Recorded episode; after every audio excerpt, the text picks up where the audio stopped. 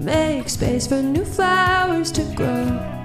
Find my inner strength that's always been inside of me. Good day, this is Michelle Irene from the Lighten Up podcast, bringing a little bit of light into your day in a very inspirational, spiritual way. Many seek the answers, yet many do not take the steps to discover those answers.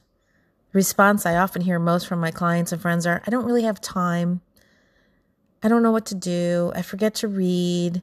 I just haven't really got my step on, my groove.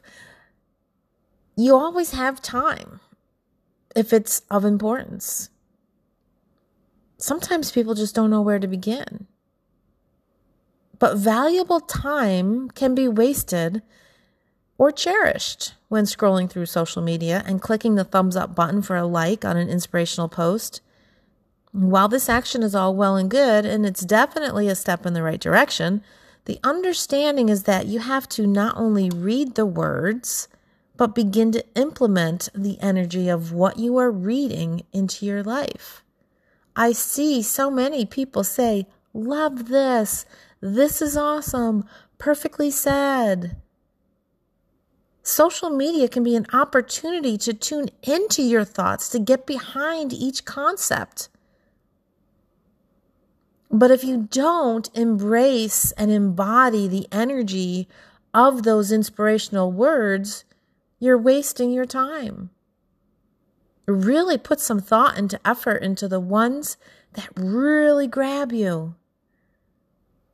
And of course, by being here and listening instead of scrolling, you might be able to grab something that really inspires you and allow that seedling of light to guide you to what is next, to find that beautiful way.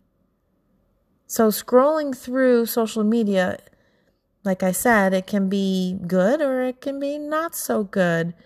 You can scroll through my podcast. There's over four hundred episodes of inspirational yumminess. Use it as an oracle deck.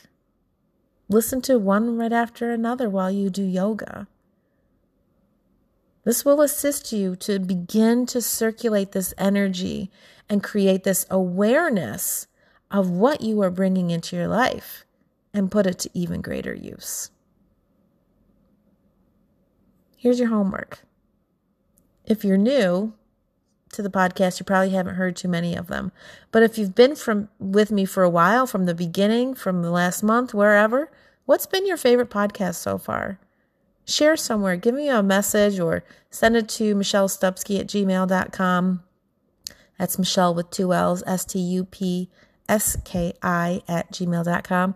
Or find me on Facebook and message me. Let me know what your favorite episode so far has been.